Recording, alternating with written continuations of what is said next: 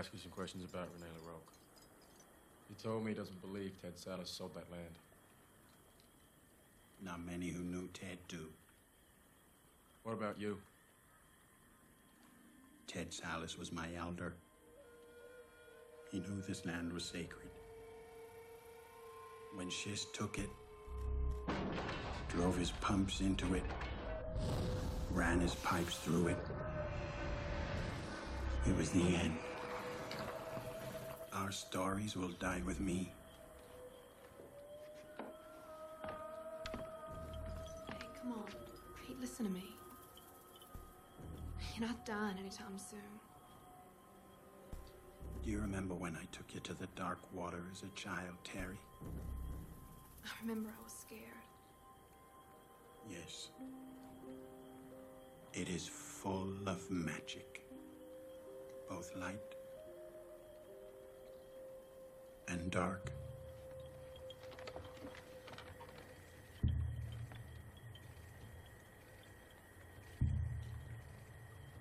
Our most powerful guardian spirit lives in the dark water. It protects what our ancestors called the nexus of all realities. The Guardian has become very angry.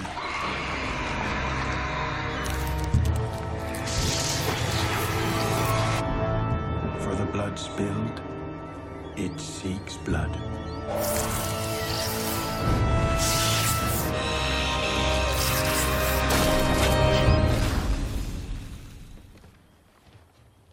Pete,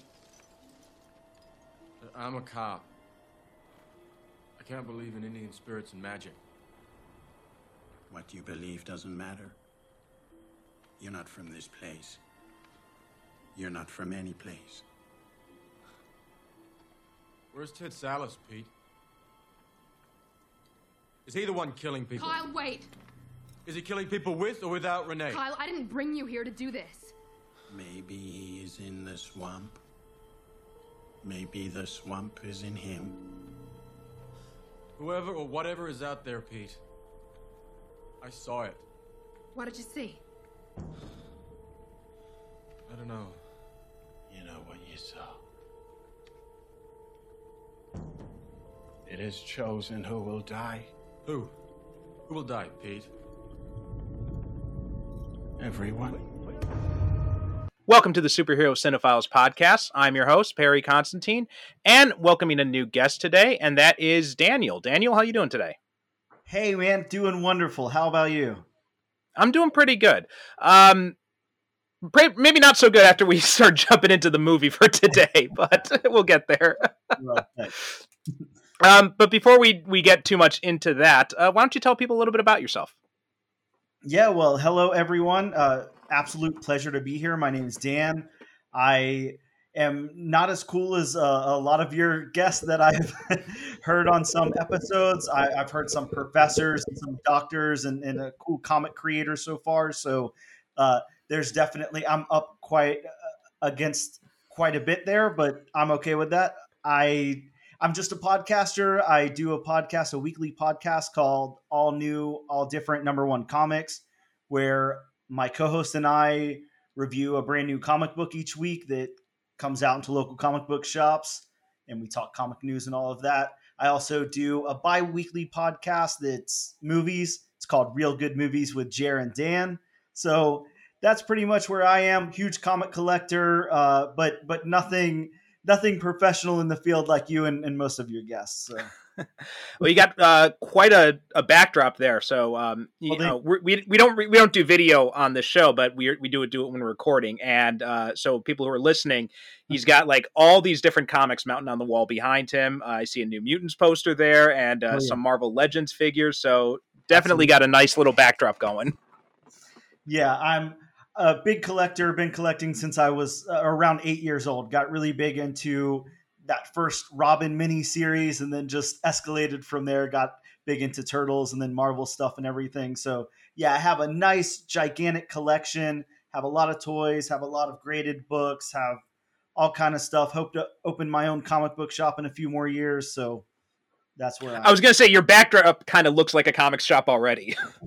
it, it was a, a virtual one for a little while. I did Mm. some online selling on like Pop Shop and whatnot. So Uh, so you mentioned that you know when you were eight, you got into collecting with uh, the first Robin miniseries. That was the the Tim Drake one back in the late '80s, early '90s. Yep. Um, so how did you get into comics? Why did you end up? Why was that? Why did that end up being your first comic? So, such a weird story. When I was around that age, my grandfather was kind of I don't know, he was he was reaching the end of his life to put it nicely, I guess. And he was starting to find like little things around to give to his kids and grandkids and stuff like that, starting to kind of finalize his will and all of all of those things. He had a really big coin collection, big coin collector. So, he decided to pass those coins down to me. I lived in a neighborhood where I was able to ride my bike to this cool little coin shop, and right across the street from the coin shop was a comic book store. So I would go take my coins, you know, kind of one by one or whatever to this coin shop, and then get a nice 10, 15, 20 dollars, go over to the comic shop and buy some comic books. Kind of that that Robin mini series was was fresh on the newsstands right then and I don't know, it just looked so cool and flashy to me. I've never uh, believe it or not, I've never been a huge Batman fan, but I do really like DC stuff a lot. So I like a lot of the Batman villains and tie-in characters and stuff. Just not huge on Batman himself. For some reason, Robin just spoke to me. me, Mhm. uh, yeah, me and my cousin were obsessed. We dressed up like Robin for Halloween like four years in a row, and just yeah, just kind of took off from there. So That's awesome. Yeah, then that was uh, that was Tim Drake. That that that was my Uh-huh. Robin too. That growing Yeah. up, um, always still my favorite Robin to this day. Like I like Damian, I like Jason and Dick, but it, it'll always be Tim. It will always be the favorite. well, at least you like Damian. I can't say the same thing, but I. and, and that's the one we're gonna get apparently. So That's the one we're getting. Yeah, yeah. Well, we'll see what they do, how they play around with it, because in, in you probably know, but in the series when he was introduced, Tim was already Robin at the time. So maybe they'll have some uh, some back and forth. We'll see how it all plays out. yeah, I'm ho- hoping anyway, because yeah, Sure. We're getting him on. We're getting a version of him on Titans right now, although that's ending soon. So, but it, Mhm. I, I was glad that we got him for at least a little bit. Yeah. Hey, I- I'll take what I can get. Anything that's not uh, DC that's just going to be canceled two years from now or rebooted or Mhm. whatever, fine. So Um, so you didn't have any association with Robin before that comic book, like not from like the Batman '66 show or anything like that. It was just you saw the comic and it kind of appealed to you, type of thing. Oh yeah, it was definitely just walking into the shop and seeing that comic and thinking, I don't know, I guess probably that was the youngest hero I could identify with. That's probably the only thing Mm. I can think of. And and again, being on that opposition of of thinking, hey, I really like some of these characters. I really like the villains that they're going up against, but I don't like the dude dressed up in the bat suit. So who else is there? Mm-hmm. That's pretty cool because most people who end up getting into into Batman or Batman related characters usually have that entry point from somewhere else 1st Um, not often these days you find someone whose entry point was actually the comic, so that's pretty cool. Yeah. yeah, definitely a little Uh, different. So, um, and that that led you to uh into DC and to then to then Marvel. And um, tell us a little bit about your podcast and what you guys do on there. And I know you kind of talked about them a little bit, but how did they kind of start up? And you know, tell us a little bit more about them, type of thing. Sure. Well, it had been a huge dream of mine to to get into podcasting. I love just sitting around and talking. I love talking about movies, comic books, all of those things, music, whatever. I'm I'm a huge re- really big into all that kind of nerdy culture stuff. There's not always a, a large group of people to talk about it around my area at least given my age like I'm I'm I'm at the end of my 30s so it's kind of you know you don't find a lot of people who want to talk about comic books or whatever at least around here um, Right. so it, it always been like a really big dream of mine to be able to just sit around record conversations about comic books first and foremost but but also movies and, and, and things of that nature so i just happened to be browsing around looking at forums looking at reddit looking at anywhere i could to to see people who were looking for a co-host for any type of podcast that I thought I would might be interested in. And I found one, a guy my co-host named Jer, who who wanted to start the Reel Good Movies podcast, and he just wanted to talk about movies. He didn't have any real, I don't know, a- a- anything like really fleshed out. You know, in the world of podcasting, you usually have to find like a niche or something. Mhm. And he was just like, "Hey, I just want to talk about movies. I don't really care what we talk about, whatever." And I was like, "Well, that sounds great. I love movies. I love genre film, whatever. He's more into. He likes genre film and all of that as well, but he's definitely more into the award-winning movies and stuff like that. So I I figured we'd be a really good balance on one another. I'm not really into that kind of stuff. I hmm. famously hate The Godfather and, th- and things like that Really?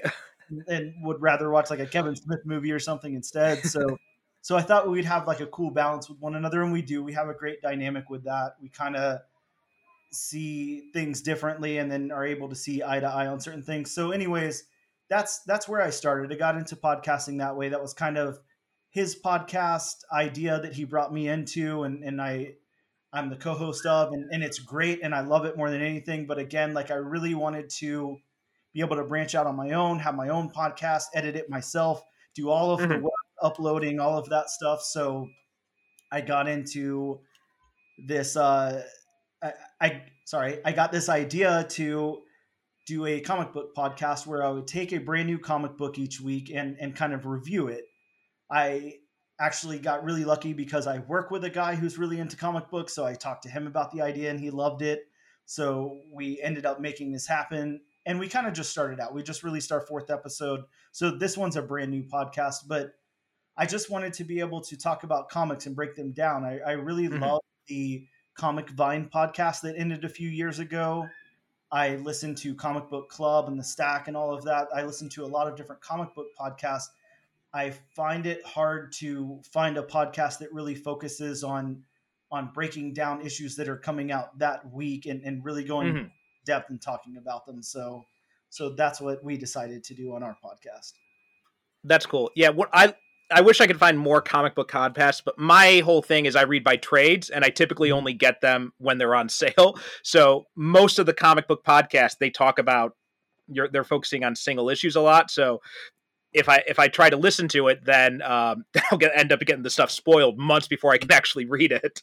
Um, that's- that's why I like. Uh, but we've had a, uh host of Digging for Kryptonite. That that's a great Superman podcast that is going back and like doing stuff a lot that is easier for me to access, and so I don't feel as spoiled when I read those type when I listen to that one.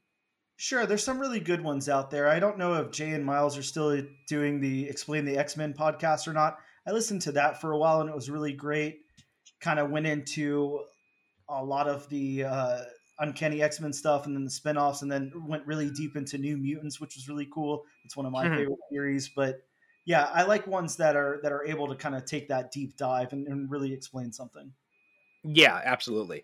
Um, so what are some of the the the best comics you've read recently? Then Oh God. Well, I I just read uh, new number one that came out from Dark Horse, Where Monsters Lie. Phenomenal, phenomenal comic book. I think it's just going to be a five part mini, but it is so insanely good. Um, I've actually been kind of like digging back into the deep catalog. Uh, I haven't been reading too much new stuff other than the stuff that I'm reviewing. So I've been going back to Kevin Smith's run on Daredevil. I love that. I, I can read that's a that good one. time. Um, I just love to pop in and out of Uncanny X Men. I, I don't even care where. It doesn't even matter to me. Uh, In the in the 100s, go all the way, you know, back to the 450s or whatever. There's some great stuff in there. I'm always down for reading New Mutants, and then of course I suggested Man Thing because that's one of my absolute favorite comic books of all time. I, I love reading Man Thing. I I probably try to go back and, and read a Man Thing comic book at least every other week or so. Um, I really love all the classic runs on Man Thing. I even like the horrible like R.L. Stine run. Uh, I, just- I Mhm. can, yeah, I can get down on all of that stuff. So that's kind of the stuff I've been reading lately. I have been really enjoying the dark web, Amazing Spider-Man stuff that's been going on. Um, the Wonder Woman stuff over at DC has been really, really great. So that's kind of where I've been with comics lately. Okay, cool. Yeah, I just finished reading the um I think it was the second volume of uh it uh that Spider-Man run. That's Zeb Wells, right? Mm-hmm. Yeah, yeah. I just finished reading the second run of the after the Beyond stuff, the second run of the the second book in the Beyond after the post Beyond era, um, Oh, and I enjoy it. I'm I'm looking forward to to seeing what comes next in it. Um, but like you mentioned, uh, also I I'd, I'd had that same type of thing where kind of one of the reasons I wanted to start this podcast was because I'd also wanted had that thing where I wanted to talk more about comic books and, and Mhm. superheroes and all this kind of stuff, and it's just you know it's tough to find people to to talk about that stuff and it's even harder for me because i live in rural japan so nobody knows about that stuff here um and my wife can only put up with me for so long before she just tunes out and um so and, and that's also one of the reasons why I started the the comic book Patreon show as well, so that we could have more discussion of the comics and that kind of stuff too. Um, but like you mentioned uh, today, we are talking about Man Thing, the 2005 version of it. So, uh, so I had to track this movie down um, at a rental store here in Japan, and they've got an app for the rental store. And I was looking on the app to, and it shows you which stores the move has the movie in stock and everything. And they also have reviews, and almost every single review of this movie was mentioning the fact that it was not the same as the Werewolf by Night special that had Man Thing in it, and it, everybody was just so disappointed because it's like this isn't the same Man Thing. So I thought that was kind of funny that this had spread so far that now people are actively seeking out Man Thing content. Yeah, I find that really interesting. That's that's really cool to hear. I think that you know that that Werewolf by Night special is very successful. People really really enjoy that. Um, not so much with this 2005 movie. I I know that that's kind of Mhm. almost like a forgotten thing. A lot of people forget that that even exists. I definitely don't. Um, I it's it's something that I try to watch every now and again, every every you know couple of years or something. Um, I think that it's a really really interesting interesting movie that kind of stands on its own. But yeah, it's it's definitely not not what you'd expect. Yeah, um, it it was it is completely forgotten, and I had had like I told you when you had emailed me about this. Every now and then, I remember that this movie exists, and Yeah. I'd never seen it before, but I do remember that it exists, and I had always kept wondering. I'm like, I wonder if anyone's ever going to request Man Thing. I'm like, probably not. and I think I actually just had that thought, like maybe a day or two before I got your email, and so I'm like, oh. Okay, so someone finally is going to ask to, to watch this movie. So then I was able to track it down because I'd always been curious about it. Um, I remember back when it was in production, I saw some of the. Um... Okay, uh, so yeah, like I was saying, I I remember seeing articles about it, maybe in Wizard magazine or, or or online or something like that. And I remember seeing some stills of the Man Thing design, and at the time thinking like, oh, that looks pretty interesting. That looks kind of cool. So I was kind of curious about it, and then they said that it was it was being pulled from the originally planned theatrical release. It was just going to be released, uh, and then it ended up being premiering on Sci-Fi Channel, actually, which I don't think I even had cable at the time, so I never actually saw it um, when it first came out. And then it wasn't, and then you know just kind of flew under the radar. It never popped up on anything, so I just kind of forgot about it, probably like most people, and only saw it you know last night when I picked it up for for this episode. Um, but before we dive too much into the movie itself, you had mentioned that you were you're a big Man Thing fan uh, from Mhm. the comics. So uh, tell us a little bit about your introduction to the character. Yeah, so I, look, I couldn't even tell you where this comes from, how it was such a big deal to me, other than I remember being a kid and, and seeing some Man Thing books in my local shop, thinking they looked really cool. And, and of course, like everybody else, knowing about Swamp Thing first, even though Man Thing was created a few months before Swamp Thing. Um, still, Swamp Thing always gets all the credit, and everybody Mhm. you know thinks that uh, that Marvel ripped off DC and, and created Man Thing as uh, I don't know a response to that, which Right. which of course isn't the case. Um, the actual case is that there there's a character called the Heap in an Airboy comic from like the 40s, and and that's where both Mhm. characters kind of come from. So I think that I just, you know, being really into the monster side of the Marvel universe and, and I really liked Hulk a lot. And then I got more into kind of seeing these cool creatures and stuff, these monsters in the Marvel universe.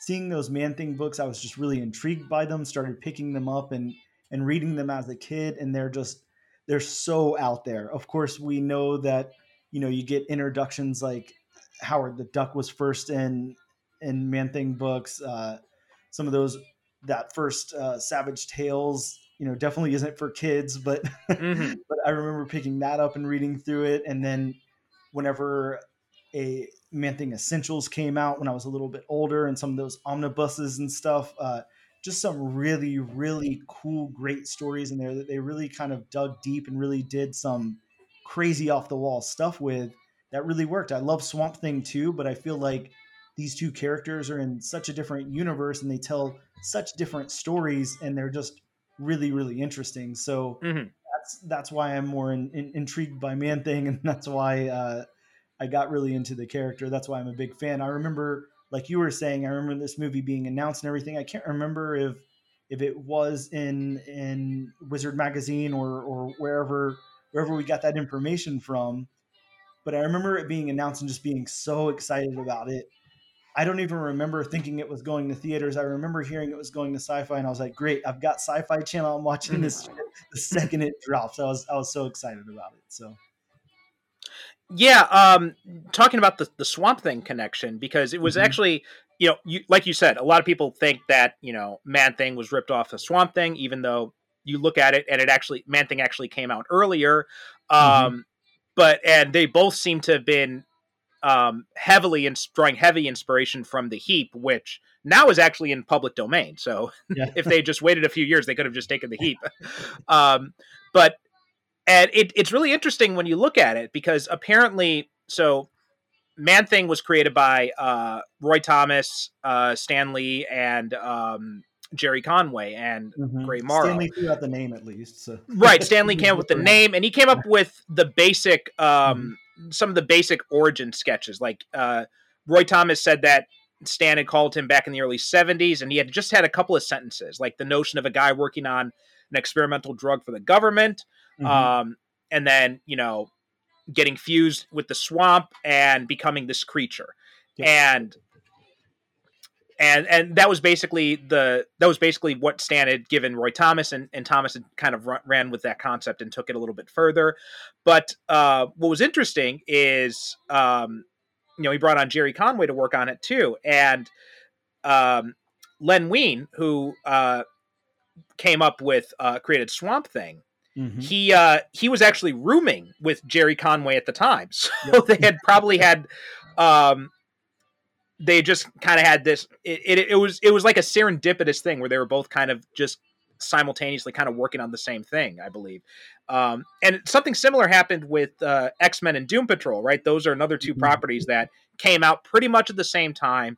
People always say you know doom patrol was a ripoff of x-men or x-men was a ripoff of doom patrol but the lead time for the production back then probably wasn't possible for them to have been ripoffs. It was just one of those weird coincidences that happened Yeah, can you imagine at, at that time in the at, at least when we're talking about Man Thing and Swamp Thing here, like in the in the seventies, like that, I guess mid seventies, whatever, Mhm. trying to come up with a character, character designs, origin story, all that, get it to the presses and everything, get it out within months of one another, and then, I mean, I, I agree with you. I think that there was most likely you know these they were roommates so of course they were kind of talking about the projects they were doing one another was seeing what they were doing sure whatever but Mhm. I, I i think it would be fair to be like i don't know here's my swamp creature here's my swamp creature and kind of uh kind of run with it i had heard too that marvel did consider taking dc to court over it but then you know they knew that it was going to get shot down because of the heap so that's why mm-hmm. it was kind of left it alone. But yeah, just, Yeah. just a really interesting thing, a really interesting time to come out with with two of those characters that are so similar, but then they're very similar to people who don't read comics. You go in and read the comics; they're not similar at all. They're just swamp creatures. That's the only similarity. Right. Yeah. Yeah. And um, Thomas had said the same thing. He said, like, you know, after the after the origins, they kind of diverge pretty Mhm. drastically from that point on. Yeah, very. Um, Swamp Thing, you know, he has his own. He, he they're very different types of characters beyond just the swamp similarities. Swamp Thing is, you know, he's got he's much more human like in terms of sentience and all that kind of stuff. whereas Man Thing uh, isn't really able to communicate like a human or or, or, or anything like that. Um, now I'm like the most not as- you can be just based on emotion. Right. Yeah. Um my experience with Man Thing is I don't know much about his um his original his original comics though. Mhm. I, I've read him in other stuff that he's popped up in. Like Sure. um fairly recently there was uh I think it was it was it Jeff Parker who did a run on Thunderbolts where he had him in, as Yes. uh, one of the characters in there. Um and a bunch of other comics he's popped up in here and there. And obviously he was in the Werewolf by Night special. Although I do have um the Steve Gerber complete collection. And Oh, uh. Yeah, and I, I I picked those up on one of the the Comixology sales a while back. So they've just been sitting there on my Kindle. I'm like, along with like you know, don't even get me started on how many I have in my to read pile, but it's a lot of stuff. And so I'm just I was looking through it, and I was thinking last night after I watched the movie, I'm like, you know what, I should pr- I want to actually have some more context for the for the character before we go into this discussion. So I opened up the the first volume, which has his first appearance, as well as a bunch of other stories, and started reading it. And and yeah, that first issue, you know, it, it definitely has a lot of the same trappings as Swamp Thing. Uh, but then after that, it it gets it diverges pretty much, and you know, there's now the whole thing with. Uh, I'm not sure exactly when this happened in the comics, but he ends up being um, the nexus of realities and is able to transport himself and, and anyone else and across across time and space and all that kind of stuff. So there's that aspect of him too. Whereas Swamp Thing, it's almost like, and I, you could I could be wrong here, so you could correct me if I am.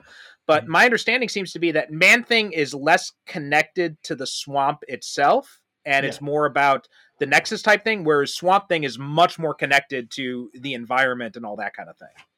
Yeah, and that would be something that's a little hard to tell if you only saw this movie and weren't reading the comics. Uh, not not to say you personally, but you know anyone.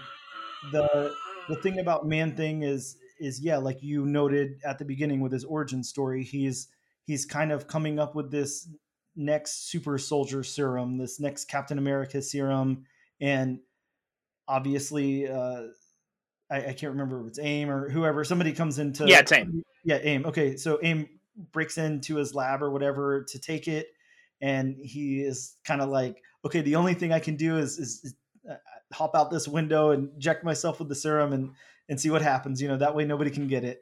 And then yeah, he does. It, it's not that he becomes infused with the swamp. I think that that is a misconception that a lot of people think if they don't really look into it. It's the fact that, and maybe this was retconned. I can't really remember off the top of my head, but it's that he was so close to that nexus of all realities right there in the swamp that that's why it had the effect on him the way that it does and that's why he is kind of the gatekeeper and protector of the nexus of all realities on earth. So yeah just just some cool off the wall out there psychedelic 70s stuff.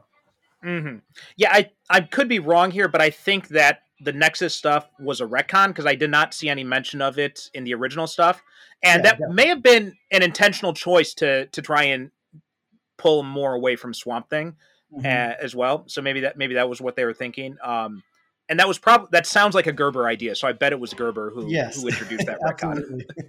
yeah Uh, Gerber's got some great ideas Oh yeah, yeah. I mean, I love his his Defenders run is like one of my favorite comics ever.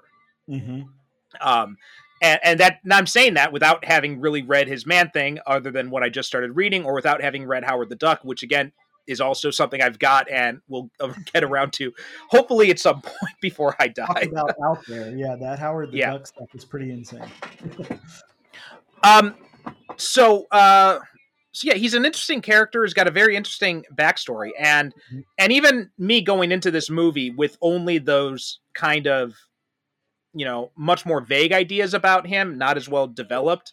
Um, when I was watching this movie last night, the thing I was that kept jumping out to me throughout it is well, two things. First off, it's weird to see Rachael Taylor in this because she would go on to play uh, Trish in uh, Jessica Jones. Sure. So, uh, Hellcat, pre Hellcat. Yeah, she's Hellcat. Yeah, pre Hellcat. So you could kind of do a mental retcon and say that she was uh this was this was before she became Hellcat. Um but the other thing I was thinking is that it feels like someone took um a generic monster movie script and just kind of laid Man Thing over on top of it because you know the stuff about the Nexus, like you said, that's not really in there. Mhm. Um, and yeah, Man Thing, you know, he's killed people in the comics, but it's usually some sort of reason. He he seems like a bit more, almost kind of just like you know, traditional monster. He does seem much more like the villain in this movie, um, and and just like the way he the way his his tentacles move. In fact, one of the reviews I saw on Letterboxd was pointed out, you know, um, you know about you know what whatever the man thing touch you know you know fear burns the touch of the man thing whatever the the exact line is. And it's like how can you have that? That is the character's one thing and you don't use it at all in the movie. Well, yeah, it's really funny that you say that too because they they took a lot of things that are really important to the character of Man Thing and, and kind of threw those out the window. So obviously the origin story is completely different. This mm-hmm. is now in this movie a Native American uh, instead of just a, I mean Dr. Ted Sallis is just like a normal white dude. He's not like a Native American or anything in his his Mhm. normal origin story in the in the comics. So so now he's a Native American. It- Look, that's that's fine. I don't mind that part. But so there's no super soldier serum. Um, there's there's nothing about like you said the Nexus that's completely taken out. The Mhm. the way that Man Thing operates is is like you said, whoever knows fear burns at the touch of the Man Thing or burns at the Man Thing's touch. Um, so essentially, the Man Thing runs on on emotion. He Mhm. is kind of bothered by like any high emotion. If if you if you're scared, if you're fearful, if you're angry or whatever, then the Man Thing touches you and you catch on fire. Basically, Mhm. that's that's what happens in the comics it's it's funny because sometimes you'll see the man thing fighting alligators or whatever and and i don't know that anything can be said i, I don't know where we stand on on if we feel like animals you know sense fear or whatever but I, I at least kind of feel like they do. So so sometimes you'll see these battles and there's not really anything happening with the alligator and then all of a sudden the alligator catches on fire and dies and Mhm. and it's just you know kind of like an interesting thing that happens in the books um but yeah one of the one of the biggest things that caught me off guard with this movie was the fact that this takes place in louisiana. Um Mhm. man thing is is from citrusville florida. That's where man thing exists in the comic books. Right. I cannot for the life of me figure out why they decided this needed to be set in in new orleans. It makes absolutely no sense to me. I don't know why they they switched that up. Um but yeah that was that was also a very interesting thing that happened in this movie.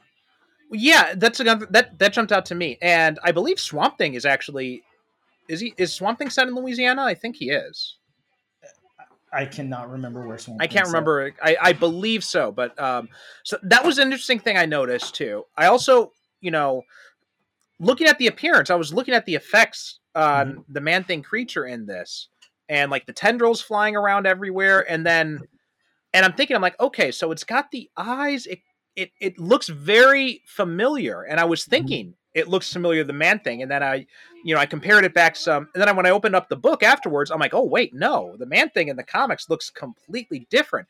And then I realized what it was is I was thinking over- I was thinking of Swamp Thing. yeah, Man Thing's definitely more uh, kind of built. I mean, not that this isn't like a big creature, but he's he's bulkier. He's he's Mhm. a little more hunched over. He has this great big trunk that's his trademark kind of trunk that splits off into threes. Yeah, and this this character doesn't have it. Now, don't get me wrong. I think this is a really cool character design. It's a cool looking monster, and and it's it's practical until they add the CG with the you know vines and everything coming out, the tendrils or whatever we might call that. Um, so I think that it's it's an amazing, really cool looking design, but it does not look anything like Man Thing from the book. Yeah, I, I remember thinking I'm like, you know what? Maybe I think what it kind of looks like is it's almost like Swamp Thing with a Mhm. beard. Yeah, yeah, pretty much. And so now I find myself wondering if maybe this was like a proposed Swamp Thing reboot or something that then they couldn't get the rights for Swamp Thing, so they decided let's use Man Thing instead. Yeah, it's interesting. There's not really enough history or or anything uh, stories about the production or anything out there. I did listen a couple of years ago. There was a podcast that I was listening to. It might have been from comicbook.com, but don't quote me on that. I can't remember. but they there was there was no special features really with this DVD release or or Sci-Fi Channel release. So the director came on and did a director's commentary. So he sat through the movie and watched it, and he even stated himself he was proud of this movie and everything, but he had not watched it since it came out. And I guess this was, you know, somewhere around like 10 years later or something, I would say Mhm. 2015, 2016, something like that. And so as he's going through this, he's he's talking about how he had a completely different story in mind.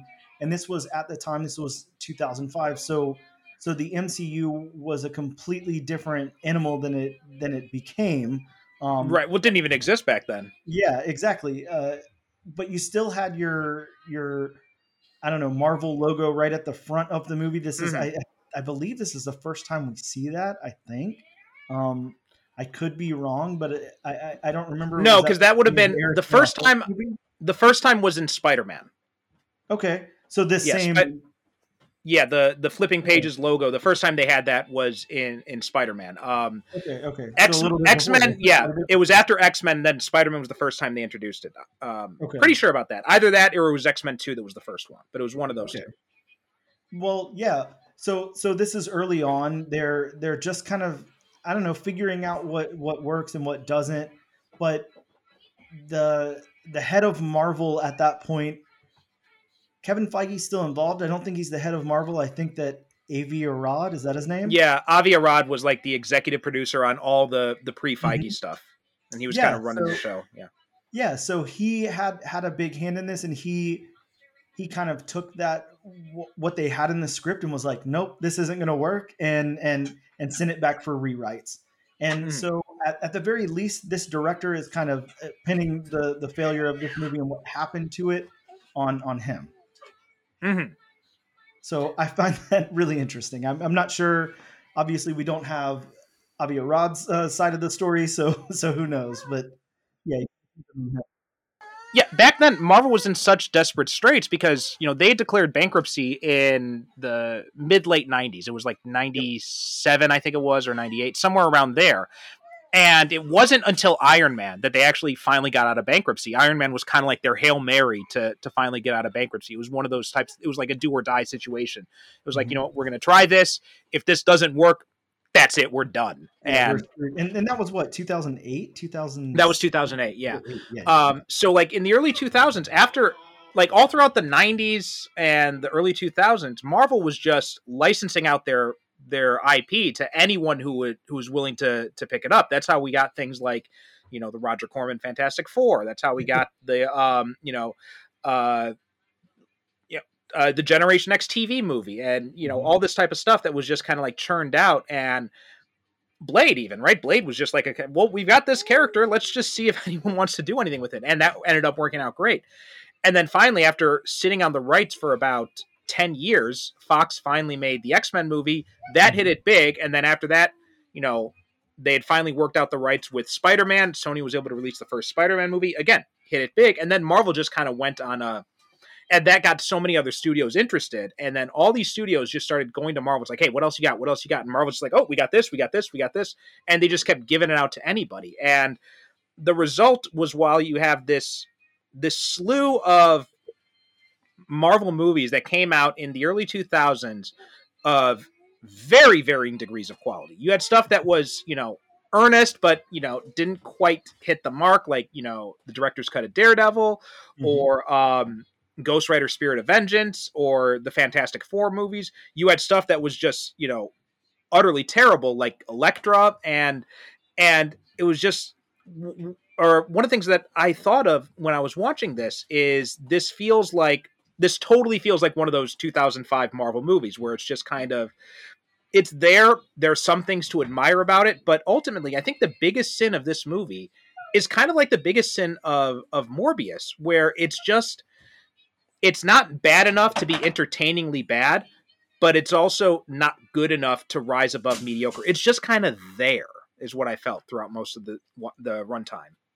yeah it's look i I'll, i probably said this five times already it's a very very interesting movie it's a very interesting project it's very interesting that marvel or or whoever would take this property and think in in 2005 this is this is something that's going to generate us any type of revenue.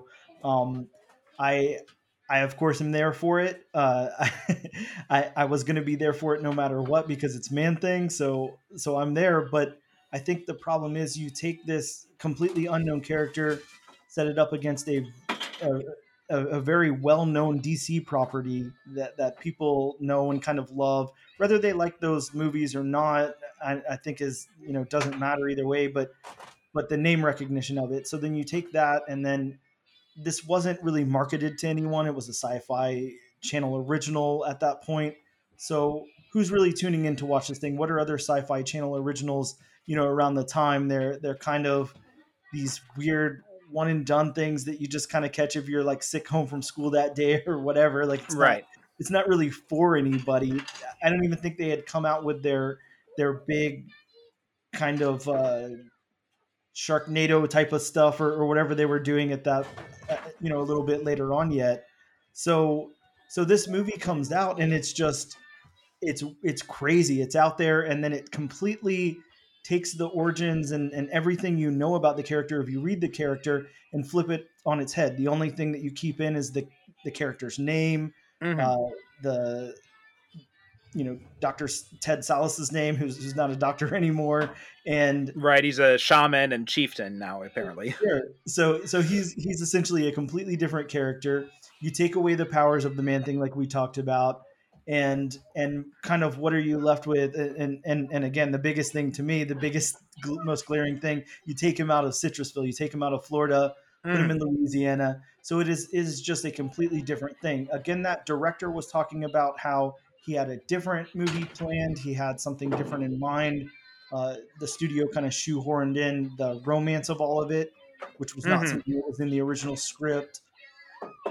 Kind of that ending too. He wanted he wanted everyone to die, so that was also a, a studio note. Which that one makes sense. I, I could understand why you don't want your, your leads to die or whatever in the movie, but Mhm.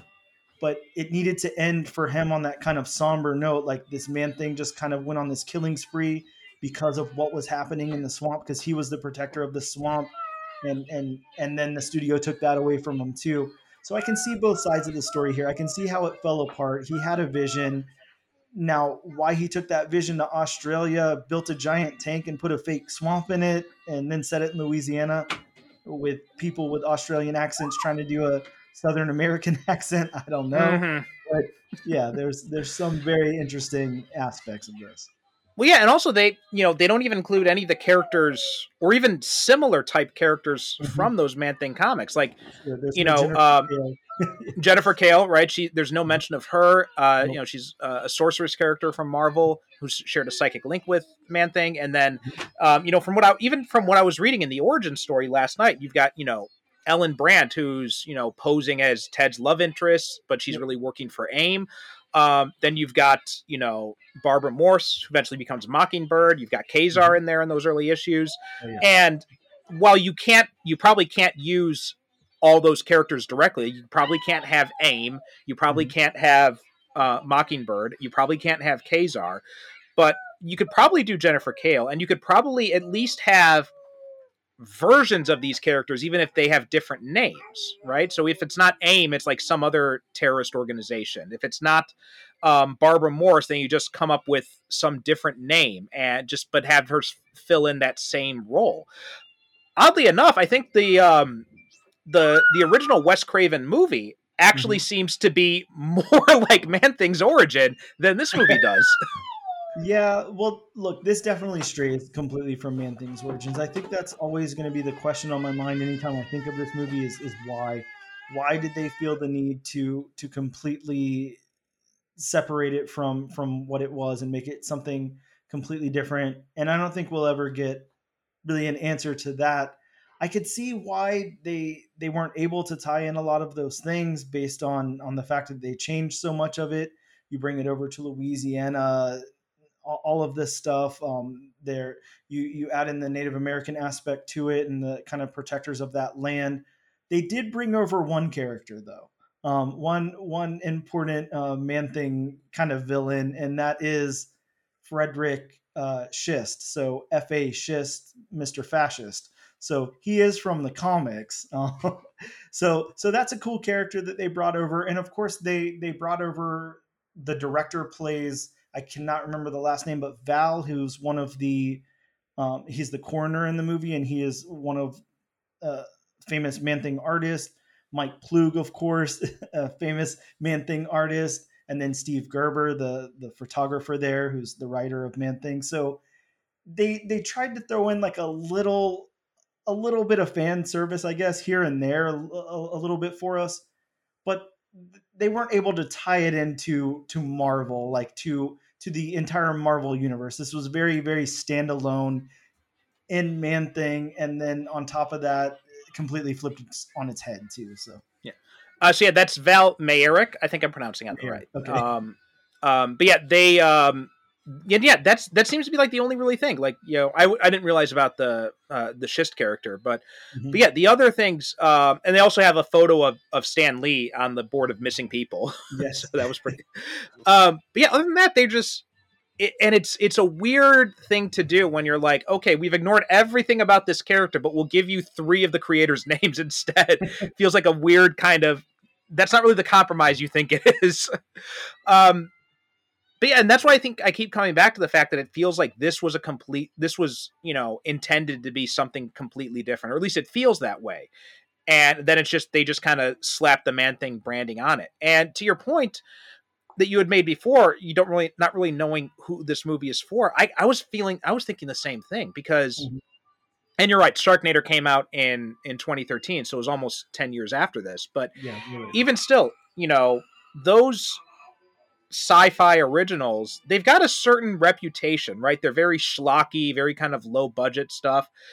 And if you're gonna go for that, you know, that then swing for the fences, right? You know, let's, you know, and the opening, you know, kind of does have a little bit. You know, you got you got the you got the camper who who's naked, who's you know who's, who's naked for no reason. The blood splatters all over her chest and all that. So you got some of that, but then after for that, sorry. I can give you a reason for that.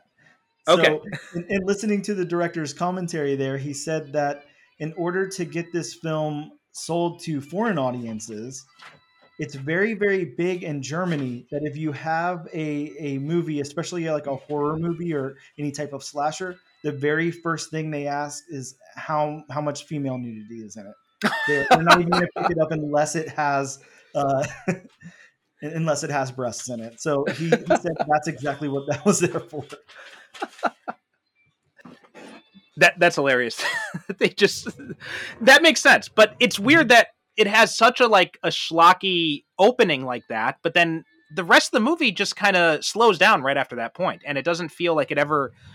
Because that's what I thought going in, because I I knew this movie's reputation, and I thought, okay, well, you know, I know it's basically a low budget horror film, is essentially what we're looking at here. And when I saw that opening sequence, I'm like, okay, well, maybe at least it'll be like some schlocky bit of fun or something like that. But it, it didn't really have that, you know, like that asylum Sharknado feel to it, and it just felt very kind of, very kind of bland. And I think, like I said, if you're gonna go for something like this, then and you're not gonna have like the big budget to do do it properly, and you want to lean into the monster movie aspect of it, then really lean into that. Um, but instead, we get this story with the sheriff who, I mean, he's decent enough. The actor is um, Mhm. Matthew Le Nevez. He's decent enough in the role. Rachael Taylor, you know, she's she's decent enough. This is her first this is her first gig anyway, too. Yep. She does a pretty good job with what she's given, but it's just their story is the characters are just they're just so blandly written and you know, you made a, you'd mentioned about the the romance aspect. Like when that came in, it's just kind of like okay, I kind of expected this, but I don't see any reason why these two characters would get together. Yeah, I don't either. And then on top of that, you look at some of the times that they're together, some of the times they're they're making out or whatever. They're making out right after somebody's killed right in front of them by the man thing. They're making out like right after the man thing kind of disassembles himself and, and phases back into the swamp and everything. It's very awkward at these points where where they feel the need to to to just grab one another. Mhm. it's yeah you can tell it's very forced in the script because it just wasn't there in the initial script i, I think that that's pretty obvious and i think if you take look i'm i'm all for for having fun so to me i definitely don't consider this movie as bad as as most reviewers do. A lot of people would say this is garbage and just completely skip it. I, I wouldn't even say that. I'd say this is I think this is worth watching. I don't mm-hmm. that it's a fun time all the way through. It, it definitely has its ups and downs. Um, I think that if you take it at face value, you can have a lot of fun with it. I think that if you stack it up against Man Thing's origins in the comic books and everything, you're of course going to be very disappointed. It it, Mhm. it does a lot of things for for no apparent reason, and you're just never going to get an answer to. I was saying before that I listened to that commentary. The main reason I listened to that commentary, I was really really hoping that the director would would tell us why some of these things happened, why some of these choices were made, especially why it, Man Thing was moved from from Florida or to Louisiana. And there's just it's not even mentioned. There's no answer to any of that. You're not gonna get an answer. It just kind of is what it is, and you're either along for the ride and having fun, or you're just hey, this is a bad movie. Stay the hell away from this. Uh, There's you can be in one camp or the other, I guess.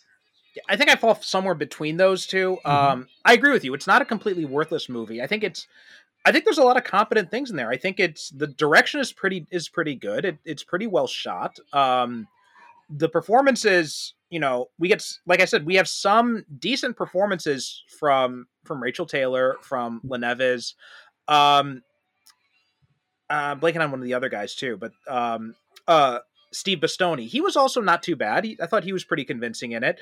You, when you get some of the villains in there, like the the Thibodeaux, then they they just kind of get over the top, and then you start getting into like, uh, Well, they're like cartoon characters, yeah. yeah, yeah. I mean, I, I I was thinking about like the um the yokels in like you know Texas Chainsaw Massacre or Friday the Thirteenth or something like that, but and that's why I f- it it almost feels like this movie doesn't really know what it wants to be. It doesn't know if it wants to be that kind of like schlocky horror film or if it wants to be something that's aiming to be something more serious. It's like this mm-hmm. weird middle ground. It's like pick a side.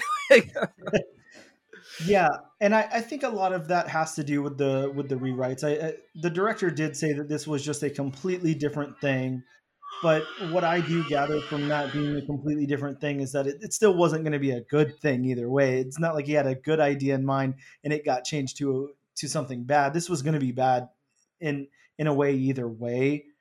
Again, it's just how you look at it whenever you go into it. If you want to have fun with it, or if you want to just say this is this is absolute shit you know that's kind of up to you and, and that's what i think that we do with a lot of movies or a lot of media that we consume look for me personally i have sat down no less than six times and tried to watch the uh, matt reeves batman movie and i can't make it 30 minutes in. It's to me it's like uh, unforgivable. I can't even watch it. Now this is like a highly acclaimed film that a lot of people really love and they think that matt reeves did a wonderful job and robert pattinson is wonderful in the role.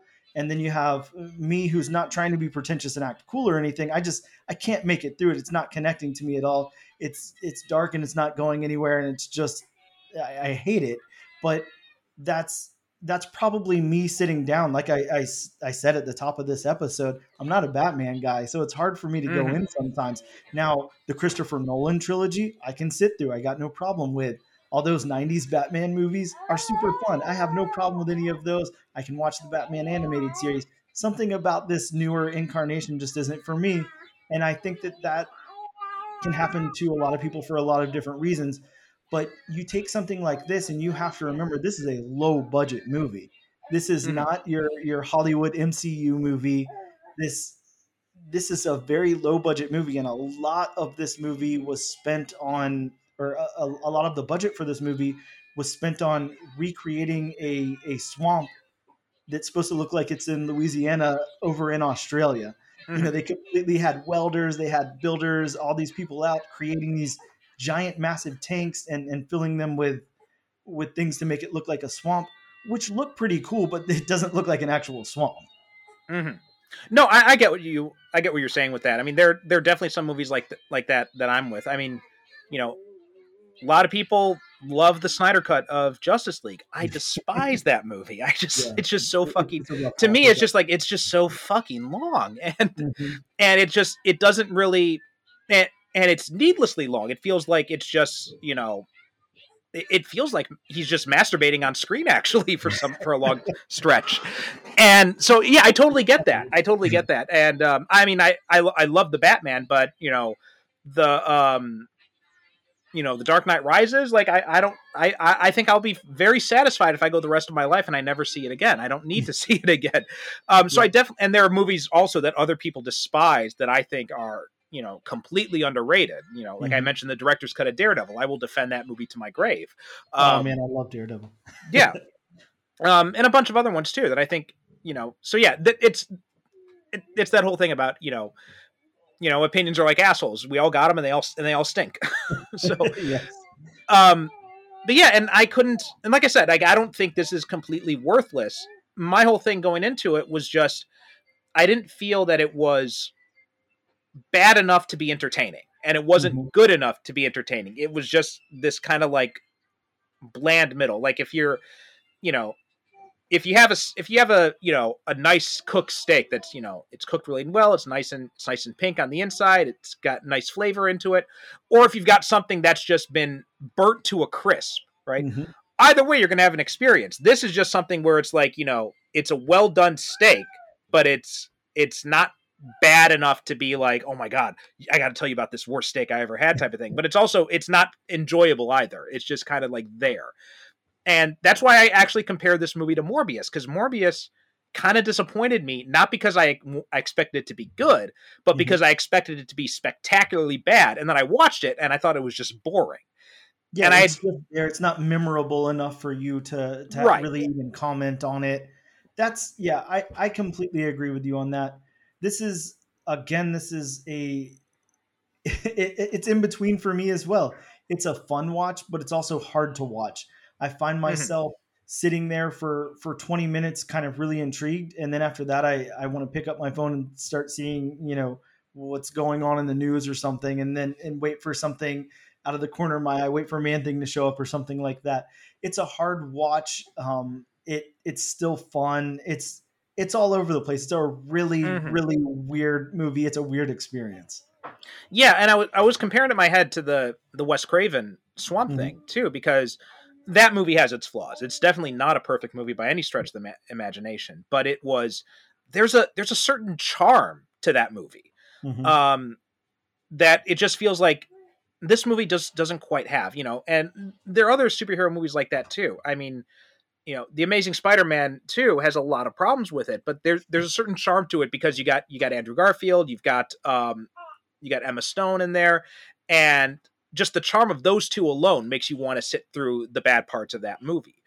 That's There's uh, not an I, I love that you bring up the Amazing Spider-Man because that's look that's that's a whole different ball game or whatever, a whole different topic. But but that's kind of the same thing if you think about it. It's something that really like Andrew Garfield should never have been Spider-Man, Peter Parker. Like he doesn't work in that role, but at the same time, he's so cool, and I just want to see him as Peter Parker because I really like him a lot Mhm. but but he's not Peter Parker. He's not Tobey Maguire. He's not he just he's not Tom Holland. He doesn't have that same energy that they they bring out as Peter Parker. But he's so cool, and I just want to watch him in the role. I don't know. I'm so conflicted by it. you know what? He feels more like Ben Riley. Uh huh. I that I mean I think if if you did a Scarlet Spider movie and had Andrew Garfield, I think that would be perfect because he does feel a lot more like Ben Riley. I was thinking about this the other day, actually. um, yeah, and I'd love to see him somewhere else in the in, in the Marvel Cinematic Universe. I know we we had a, a little bit of him in the last Spider-Man movie, but Mhm. but God, I would love for him for for them to cast him as somebody else because he's just so cool. I just want to see him more in these movies. He's such a cool actor. I'm still waiting for Emma Stone in a Gwen in a Spider Gwen movie. Oh, that would be great. But I- that I that that's still what I'm waiting. That yeah, I don't think we're ever going to get that, but I'm I'm still. I'll be holding out hope for that until the day either she dies or I die. uh, but you know, yeah, and it's just this movie. It just it doesn't have enough going for it to really keep me interested through those bad parts or through those slow parts.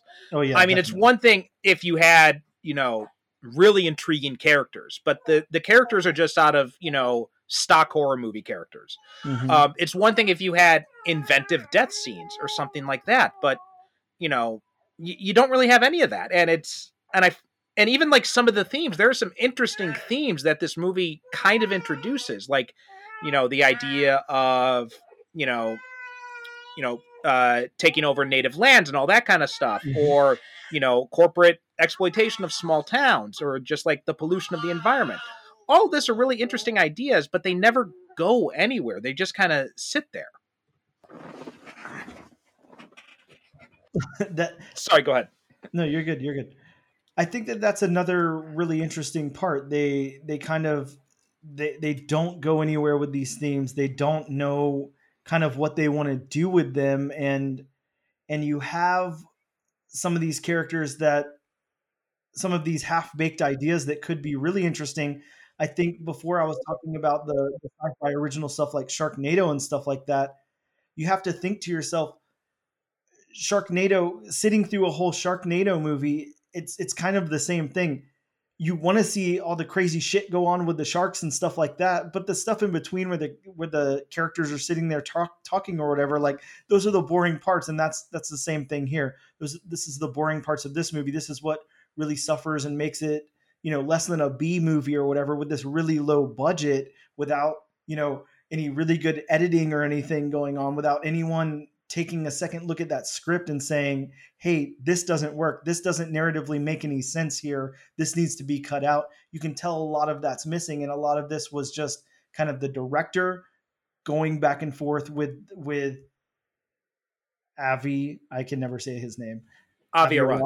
okay. Yeah. And and kind of what was happening back and forth there i think it really really suffers from that. But again i can't say for certain that this would be a better movie without any interference because it sounded like he didn't really have a plan either way Yeah, and just from what you you'd said, it sounds like he wasn't someone who was interested in the source material or mm-hmm. or interested in finding out about the source material because you can have someone who maybe doesn't come in a fan but they're interested enough to to do their research and do a pretty decent job. I mean, you know, Bryan Singer, you know, the fact the fact that he's a monster aside, he you know, he, he came in the X-Men movies and he wasn't a fan of the X-Men, but he read up on it and there's still plenty of criticisms to have about those movies, but for the most part, I think he got more right than he got wrong. At least Yeah. with the original movies. Let's not talk about Apocalypse, but again, that's another story. the Um, greatest movie ever made come on why not Oh, we're gonna start a fight here any minute. um, but then and then you've got other directors who, you know, they come in as a fan and Mhm. maybe they're too much of a fan, right? So you someone like Mark Steven Johnson with Daredevil and Ghost Rider, or Tim Mhm. Story with the Fantastic Four. You can tell they they're obviously like the stuff, but they're they're not get they're they're not able to get over their fandom and to really make they're more concerned with like oh th- wouldn't it be cool if we did this if we did this? But they're they're forgetting about the fact that yeah but you got to have a, a good story that's going to appeal to more people. And that was kind of a problem with a lot of those movies.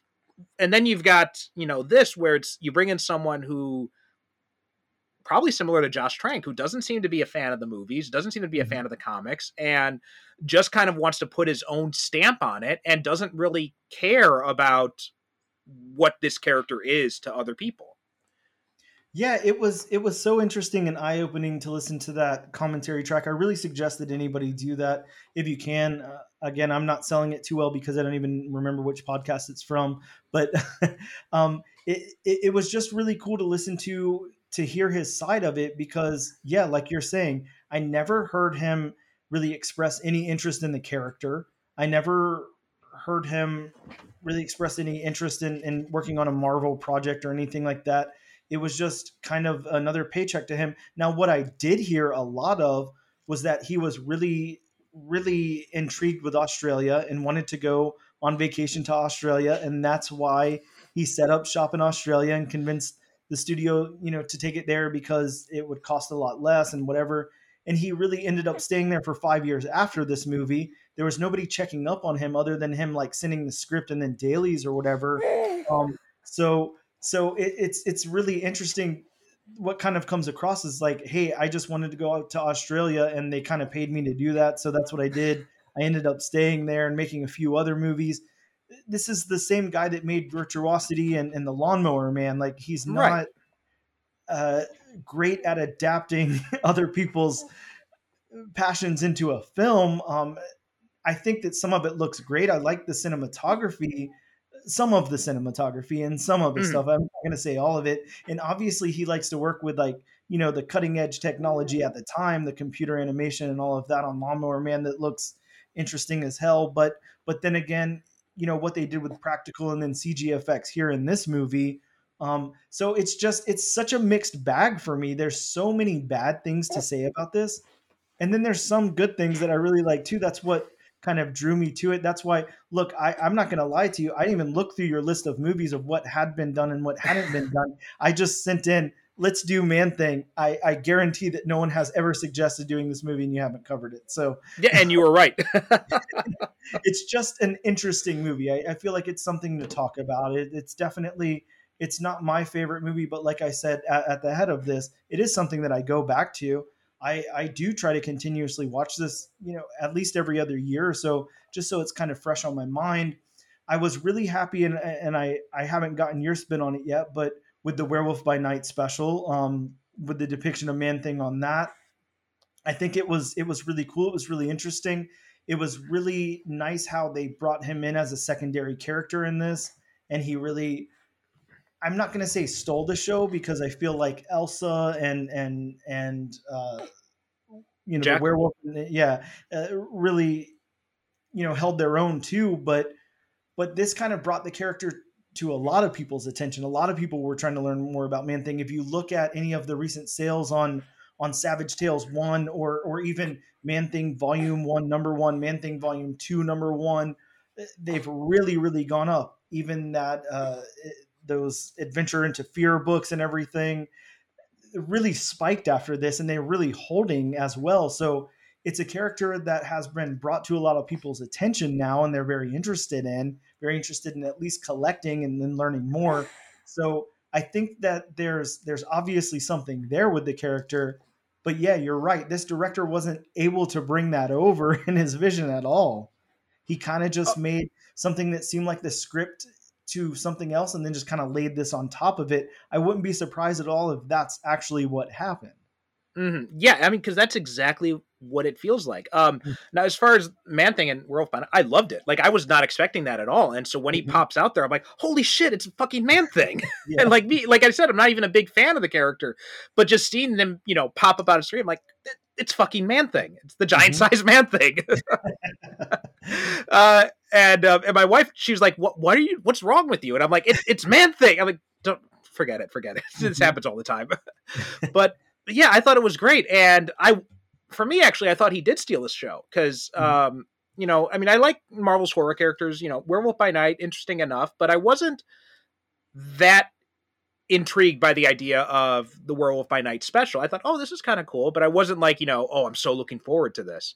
Mhm. And so when I watched it, I'm just like, yeah, yeah, let's go along, see what it is. And then once Man Thing popped up, that added a whole new spin for me that got me really in, a lot more invested in it. So, so he definitely stole the show uh, for me. But your your point is taken though. Like you know, Bloodstone and and Jack definitely held their own too.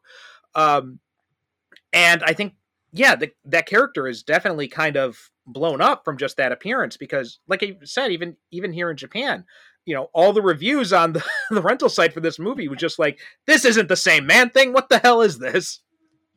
yeah it's it's so interesting to take something like this this werewolf by night special and see what they did with the character they didn't focus on the character they didn't make him the central point but once he was involved everyone was very intrigued by him everyone's very invested in in what was going to happen to him they even kind of did something different with the man thing here and and he refers to him as ted um, which is really cool. It kind of shows their relationship outside of Mhm. that you know he's just this hulking monster man thing or whatever. He knows him as ted. He knows them uh, as as dr theodore sallis and and and i think that that spin was really really cool. I really hope that there is a future for for man thing in, in the marvel cinematic universe in, in some way or another. And i think that marvel's smart enough to at least kind of exploit the character a little bit do something a little bit more with them with all the hype. But like you said they're in japan. People are talking about uh the character, uh, comparing the character to to what happened in this movie, and yeah, there's there's no way um, you can even set these two uh, against one another. The way that Man Thing is depicted in the Werewolf by Night special is completely night and day as to as to what happened here in Man Thing 2005. They really, really screwed, you know, Mhm. up, everything. They screwed up his whole origin. They they everything that they could possibly do wrong with Man Thing, they did wrong. I still Absolutely. yeah. with the movie, but this is not a Man Thing movie. No, I mean, and yeah, there's and there's validity to that. Like, there's there's something to be said for movies that are bad adaptations, but you still like them anyway. I mean, the Keanu Reeves Constantine movie is a perfect example of it. It's a, it's a terrible adaptation of John Constantine, but you know, as a movie in its own right, it's entertaining. It's it's a fun movie. Um, yeah, it's definitely a fun movie. I'm with you on that. I mean, one. and uh, and there's a bunch of other ones too. Um, Spirit of Vengeance, right? I mentioned Ghost Rider Spirit of Vengeance before. Mhm. Not a great Ghost Rider adaptation, but that is a damn fun movie. It's a it's a it's a pretty fun ride. Uh, but yeah, and then and that's why and that's again I keep coming back to this this idea that it just feels like they're you know the, nobody he doesn't really know who this movie is supposed to be for and i think part of it is you know i think you kind of hit the nail on the head when you talked about how he wanted to go to australia i think he was just kind of doing this as a way to get to australia and that was it yeah, it looked like a seven million dollar vacation, and, and, and that's Mm-hmm. kind of what it was. Uh, he he made some friends. Um, I mean, almost that whole commentary is just talking about these these actors that he worked with, these friends that he made, how he just had such a wonderful experience in Australia. Everything was about Australia. Now, why would you take something that takes place in in a swamp, um, Mhm. somewhere that doesn't have a swamp? Like, what would be the purpose of that? Now, you could easily, I mean, I don't know, I don't understand filming well enough to understand things like tax credits and stuff like that. I understand that that plays a big part in things. Obviously, paying actors in the in the states probably costs a lot more than paying actors in Australia, where they're, Mhm. I, I don't know, they don't have a Hollywood scene or whatever or the same kind. Um, so I could see how that's probably more easy to convince a, a studio to do or whatever. But but yeah, you're taking these central these central points of of what makes the character these these people that are in the South, and you're taking Australian actors who who have to learn a Southern accent on the fly and who break it a lot. I, I remember the first time watching this movie, and all I could think was. What are these accents? They're going in and out of a southern Mhm. drawl. They have a little bit of it there, but then it breaks or it's just not quite there. They don't get it all the way.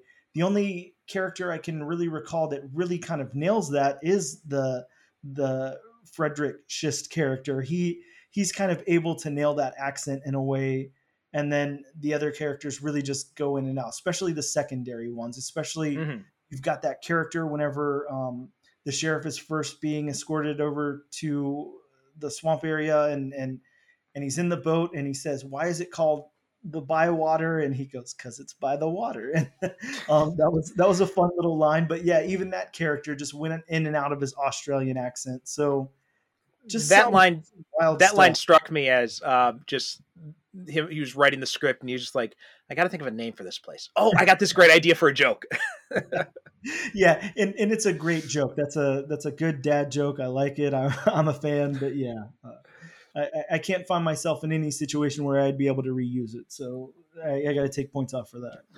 I mean, I will say, like you talked about Man Thing, what his role might be in the MCU going forward. I mean, we are getting Secret Wars, and you know he's the guardian of the Nexus of Reality, so I think there's definitely something we could tie in there. Um, another thing too is I this is just my personal thing, but a few years ago, Marvel did uh, a Howling Commandos comic book with Yes. um, uh, with a bunch of the monster characters. It had uh, uh, Dum Dum Dugan, who was um, who's who's it was the same mind, but it, his his his mind was basically in a in an LMD body, so it's just like completely robot body, and hi- but his mind is still Dugan's mind. He was leading this team of, of monsters, and Man Thing I think was in that in that lineup too, and it was it was such a fun series, and I'm like that that would be so cool to do. Like you can get Man Thing in there, you can get you know Jack Russell in there. Uh, bring back Neal McDonough, have him play Dugan again. I think that would be a really cool MCU project to see and Yeah, that's and like what I would love to see. Yeah, I think there's definitely a way to continue to have Man Thing in the in the MCU without focusing on a solo film. I think that obviously that's something that's not going to happen. I don't think there's really any hope that we would get another Man Thing movie. Um, this was really the only shot at that, I believe. But I mean, you never know. We got we got an Eternals movie, so well, you know. sure, sure. but the character's been introduced, and and and like you said, throw him in on a team. There's there's a lot that he can do. Uh, in in a team, um, there's a lot he can do in, in Secret Wars. Uh, he can he can be involved with champions. There, there's just a lot that uh, that. Oh that yeah. Man well, yeah, I'd mentioned the the Parker Thunderbolts. They're doing Thunderbolts now. That's definitely Yes. somewhere else he could pop up too. Yeah, absolutely. Even if just you know small small little parts or whatever, there's I, I feel like there's definitely a future for for Man Thing in the MCU, and I hope that that we continue to see some of that. I think that that would be really cool. I I had always kind of proposed this anytime I talk about the future of the MCU, and and whenever we were waiting on the the news from James Gunn and whoever else is in, in, in charge of DC right now to come out with their slate and everything you know there's a lot of of superhero fatigue right now at least that people talk about i don't know how Mhm. true it is because box office money still speaks and Yeah. And- everything but a lot of people you have a lot of these acclaimed directors coming out against um uh, uh, against the machine that that is the mcu against superhero movies you have martin scorsese you have quentin tarantino kind of you know saying their whatever they think uh their their old man speech uh, about how you know movies aren't the way that they were back in their day and all of that um and and a lot of people are saying there's a lot of superhero fatigue out there again a lot of people are saying that you know something like she-hulk and miss marvel was bad but yet you look at the ratings for them and they're they're rated pretty high whatever um i loved all of those projects I love both of those. Yeah, She-Hulk was probably my favorite of the yeah, Disney exactly. Plus Watching shows that to stuff date. week to week was amazing. It's just like reading a Mhm. comic book and waiting for the next one to come out. I loved it, but but you know whatever. If it's just the trolls on the internet or whatever, then that's what it is. But a lot of people are saying that superhero fatigue exists. Is my point.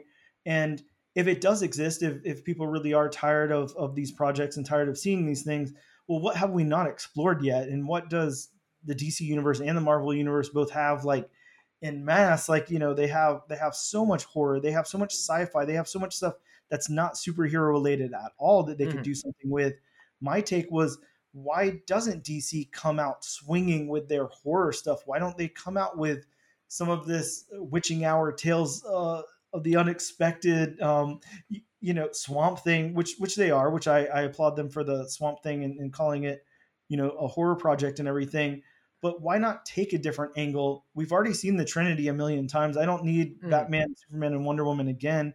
And unfortunately, as different as as everybody thinks that, you know, what James Gunn and, and company have announced here, it still involves Superman and Wonder Woman and Batman, whether it's Elseworlds or not. Um, so it's still the Trinity, and yeah, there's some deep cuts there with with Creature Commandos and and some different stuff, but I just felt like, you know, why not just come out swinging on, on a completely different angle? You have so much IP that you could do something with that's not superhero related. If, if you've really got a good idea and you have some good story behind it and, and, and good actors behind it and everything, you don't need that name recognition of Batman, Superman, Wonder Woman. We don't need the Avengers on the Marvel side. Like, we can do something different. Well, I mean, I think Marvel's proven that. Like the name recognition now isn't necessarily with any of the characters; it's with Mhm. that Marvel brand. Is what the name Yes. recognition is now. I mean, I see. You know, I teach university here in Japan. I see. You know, young university uh, co-ed students walking around in like Marvel sweaters, and you know, Mhm. I, I've asked some of my students like, "Oh, you like Marvel?" And they'd be like, "Like, oh no, no, I just like the I like I like the logo." Okay, so, but it, it's ridiculous. I'm seeing, you know, when I was in college, I wish there were there were uh, there were cute college girls walking around with Marvel shirts, but it never Oh, happened. God, yeah. But, Exactly. um, or even Marvel shirts at all. But yeah, yeah. I mean, but it's it's um that that is the brand now, and I think Marvel has proven that you know people will give anything a try if that Marvel name is on it. I mean, Mhm. you know, everyone thought Guardians of the Galaxy was going to be Marvel's first big flop. It ended up being one of its biggest successes. Mhm. Um, uh, you know, Eternals, you know, didn't do that great, but it still did respectable. It didn't fail completely. Um, Shang Chi as well, right? That's you know, who outside of comic book fans even have ever even heard of Shang-Chi? And that did really well too. And, you know, all these types of projects that everybody's like, oh, this is going to fail, this is going to fail. And they end up being successful. I mean, mm-hmm. to the point about superhero fatigue, I think a lot of that is just an, a prime example of Twitter is not real life, right? Because I, Yeah. again, yeah, I see that all the time with, you know, people have been saying that for, I, I remember seeing headlines about that back in the, in the mid aughts when people were mm-hmm. saying, are people tired of superhero movies? And obviously not because now it's, you know, almost 20 years on and we're still getting superhero movies. And, you know, the, the directors, my late co-host pointed this out because we had talked about it when the Martin Scorsese stuff first came out, and he had pointed out, and he's like, he's like, notice how every one of those articles, the director is talking about some new film they're promoting, Mhm. and he's like, he's like, I think this is that's what this is. They're like they they they want to talk about their new film, but they know the way to get people to click on the articles is by bad mouthing superhero movies, so that's why they do it. Yeah, Um, and, and that makes a lot of sense. It- those are the that, that's the clickbaity stuff. Um, mhm. if you can if if you're interviewing Martin Scorsese, if you're interviewing Quentin Tarantino, if you talk to any of these people who who have no stake in the game, you know there's never a chance that they're going to make a Marvel movie, so they can they can burn whatever bridge they want or whatever. But Right. yeah, you kind of say that. What do you think about the Marvel movies? What do you think? Of course, uh, these high cinema, you know, pretentious filmmakers have to say something. You know, it, they can't just say, "Hey, it's it's cool that people like it. It's not for me" or whatever. They have to kind of come out against it and Mhm. you know against that form of art. Call it not art, call it not cinema, whatever. Um, but yeah, I think you're completely right. That's an angle that I hadn't really looked at before. Um, it, it must be clickbait. It must be a way to generate views to their article so they can push their product. Um, and less uh, less about what is going on with with superhero movies or Marvel movies. I think another part of it too, and this it, it's a similar thing with like Alan Moore. Every time Alan Moore comes out bashing superhero comic books, and someone pointed out on Twitter, I think it might have been Dan Slott, who said, Mhm.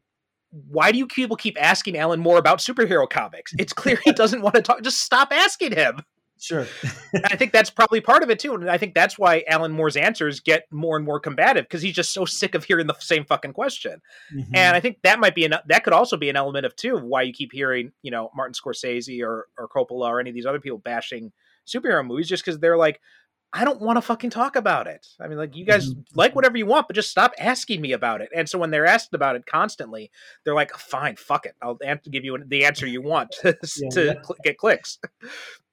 Um, but you you do make a, another good point there there when you said that um, it's a way to show something different with the superhero genre and i and i've long maintained this myself i think that the key to to superhero movies it's that you don't look at superhero movies as a genre in itself Mhm. which may be kind of contrary to the thesis of this show i realize but but you but you look at superheroes as kind of like window dressing for other genres Mhm. and you know and i think marvel kind of really hit on this when they started um when they started uh when they started out with some of their movies like you know you've got iron man which is a standard superhero origin film but it's also a lot more focused on the you know the tech side of stuff and then when you got i think the first avenger was really the first movie that they really kind of hit on this and they're like no it's not it's a superhero film yeah but more than that it's a pulp world war ii adventure Yeah, And- it's completely different. Right. And then when they did the second one, they're like, well, he's not in that pulp setting anymore. So now we're going to make it a modern day political thriller. And it, I Mhm. mean, those two movies are just both great movies. You know, they both have a lot of, there's a lot of consistency between them, but tonally they're very different. Um, Yes. But it works because they have those, they stick to those different approaches. Um, and I think, and I think I, I will say this for this movie this movie was one of the first that really kind of leaned into that idea. Let's Mhm. take this superhero concept and put it in a genre film. And, you know, other movies have done this to varying degrees before, but I think they really leaned into it. And I think of the, of its era, I think this was the first movie that really kind of heavily leaned into it. It's like we're not making a superhero movie, we're making a horror movie. And you know, even though it's um, you know, I think I think you know we may differ to the extent, but I think we'll both agree the execution didn't quite live up to that premise. But I can Mhm. admire the attempt. at, at, at that. I can admire the idea behind it of let's take this superhero concept and put it into a horror movie. And you know, in some way, maybe this did, and this has been proven true because then we got stuff like like Brightburn, which I thought was a great movie that took that superhero concept and put it in a hardcore, very entertaining horror film, and it was great. Mhm. Yeah, and and I would I, I think that I could even cross this over into something like look to me this even feels more like a slasher movie than a horror movie. It's it's Mhm. got a lot of those elements to it. Um I can I can definitely put it up against something like like Friday the 13th uh, 13th not saying that it's as good as Friday the 13th or anything like that, but um but it shares a lot of those elements to me. It seems more like a, a, a slasher type of thing and I think there's a place for for stuff like that. I think that it's very hard. We have something like Marvel under the Disney banner. We have DC Studios under the Warner Brothers banner. It's going to be hard to to to take any of that stuff to to that extreme anymore. To have like you know a hard R rating on anything or or, or whatever. Um, I think that there's there's a place for that. Now, maybe maybe you have to exclude some of the nudity that was in this movie or whatever and, and, and just stick to to killing and stuff like that. I, I think there's a place for slashers in, in the MCU somewhere. I don't think Mhm. we'll we'll really evolve to that point. I don't think we'll get that again, but but I, I would like to see that. I would like to see some real horror. I think that I was really, really disappointed and not in the movie. I think the movie was wonderful. Doctor Strange 2 in the Multiverse of Madness. I love it. But I remember it coming out. I remember it being announced and it was pegged as this is horror. This is going to be the first installment of a scary Marvel movie. And and while I love the movie, it's not that at all. It's not scary. It doesn't even dip into horror at all for me in the slightest bit. I said there's some attempts there, but it definitely doesn't go far enough. I, I will Mhm. definitely agree with you on that. I mean, you could definitely see Sam Raimi leaning into some of his horror influences. And if you're going to get someone to direct a more horror type Doctor Strange movie, I mean, Sam Raimi is really the perfect guy to do that. He's right there in that we that's right that's like the his like dream project right there. That totally combines like you know his love of superheroes, which he clearly has from the Spider-Man movies, but also his love of horror. And mm-hmm. yeah, that was it was a little bit disappointing too for me because I also was kind of hoping we'd see him lean in more to the horror aspect. You know, maybe I mean, hopefully we'll get him to do a, a third Doctor Strange movie, and mm-hmm. maybe that one can be more like Guardians 2 or Black Panther World of Wakanda where or Wakanda Forever where it's it's it's not as tied to the the overarching plan and maybe then we can get something that's a little bit more horror infused I think would be great. Um and I think there's definitely room for that harder R stuff. I mean and again, you know, Joker I wasn't the biggest fan of Joker, but again it ha- it did make that attempt to do something different with the superhero concept and that was a pretty you know that was a pretty intense movie. They they went they leaned in pretty well to that r rating. Um you got the deadpool movies and they weren't they weren't at disney at that time but marvel is pretty committed to keeping them in the same tone as those first two movies. So i think there's definite room for this and i think we could see more of it. Um there are certainly some characters that could fit in that vein. Um it's a shame Sony still has the lock on uh, on Venom because I think that is a perfect place where you could easily do that. Yes. Uh, depending on what we see next with the Punisher, that's something else where we could lean into more of that. Um, taking it back to this movie, I was also clocking those slasher movie tropes a lot, Mhm, mhm. and even down to the fact that there's so many bland characters. that's such a trope of, of slasher movies. Yep. And but the thing about and the thing that kept pulling me away from this is in a slasher movie, you've got to have at least one character that you have some attachment to. Mhm. Um, or you've got to have very inventive death scenes. Otherwise, the audience is just going to lose interest. And I don't feel like this movie really had either one of those. Yeah, I think some of the kills l- visually looked kind of stunning. I think that they, I, I do believe that they did a good job with that, especially given the budget and everything. The way that the kind of vine tendrils came out of the man thing and, and stabbed through people, and uh, and and especially that end kill. Um, The oil one, I did like that one. That Yeah. one I did like. Yeah. that was a nice kill. I think, yeah, as far as inventive, yeah, not really. There's not much there. They did look kind of cool on screen. Um, but again, that gets us away from the entire point that that really you had everything already built in. all Man Thing had to do was basically go up and touch one of these people and catch them on fire, and that's what was supposed to happen. But instead, we got something different. I I can't comment on that. There's nothing I can say. I don't know why that happened. I don't know why that was different. But Yeah. uh, other than maybe that was just a note that happened, or maybe um, like you said, maybe the the writer director there wasn't even familiar enough with the uh, with the source material that he just kind of was like, okay, here's here's vaguely what the character looks like, and he lives in a swamp, and okay, he kills people, cool. Um, Mhm. it, it could have been that too, uh, given the budget. Maybe there wasn't much research involved in it or whatever, and it was just kind of out there. But but yeah, I think that um, I, I I like this as a as a pointless slasher. I like this as just a a dumb, fun, like kind of horror esque movie. It's not really scary, um, but but yeah, it's, it's it's fun enough for me to watch. Yeah, I don't think I don't see myself going back to this movie anytime soon, but it, Mhm. it wasn't definitely an, an interesting topic of conversation. So I will Yeah. give you that. um, but we're we're pretty much at the end of the of time now. So uh, Daniel, why don't you tell people where they can find you? Yes, please, please check me out on wherever you get your podcast from.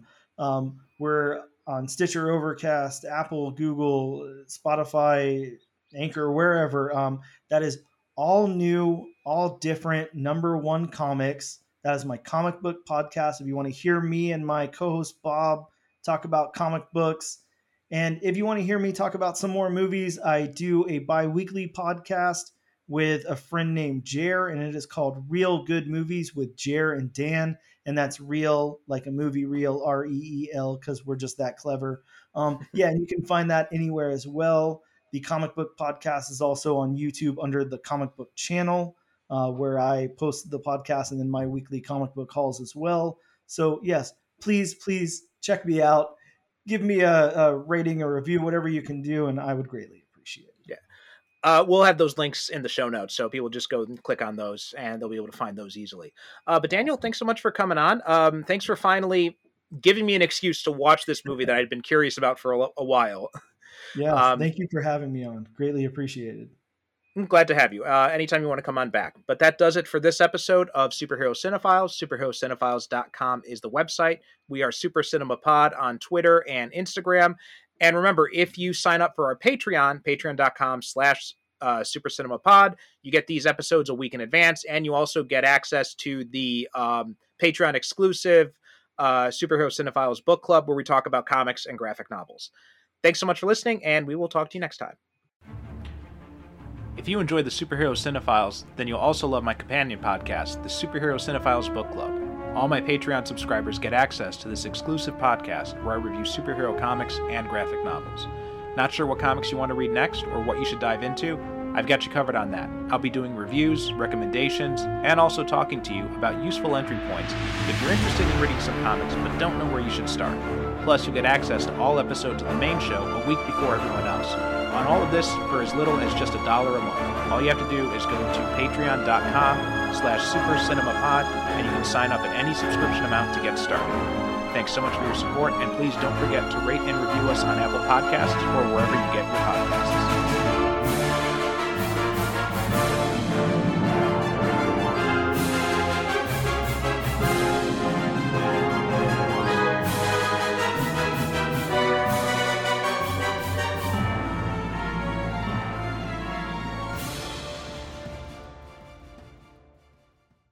Thank you for listening. And as always, good night, good evening. God bless.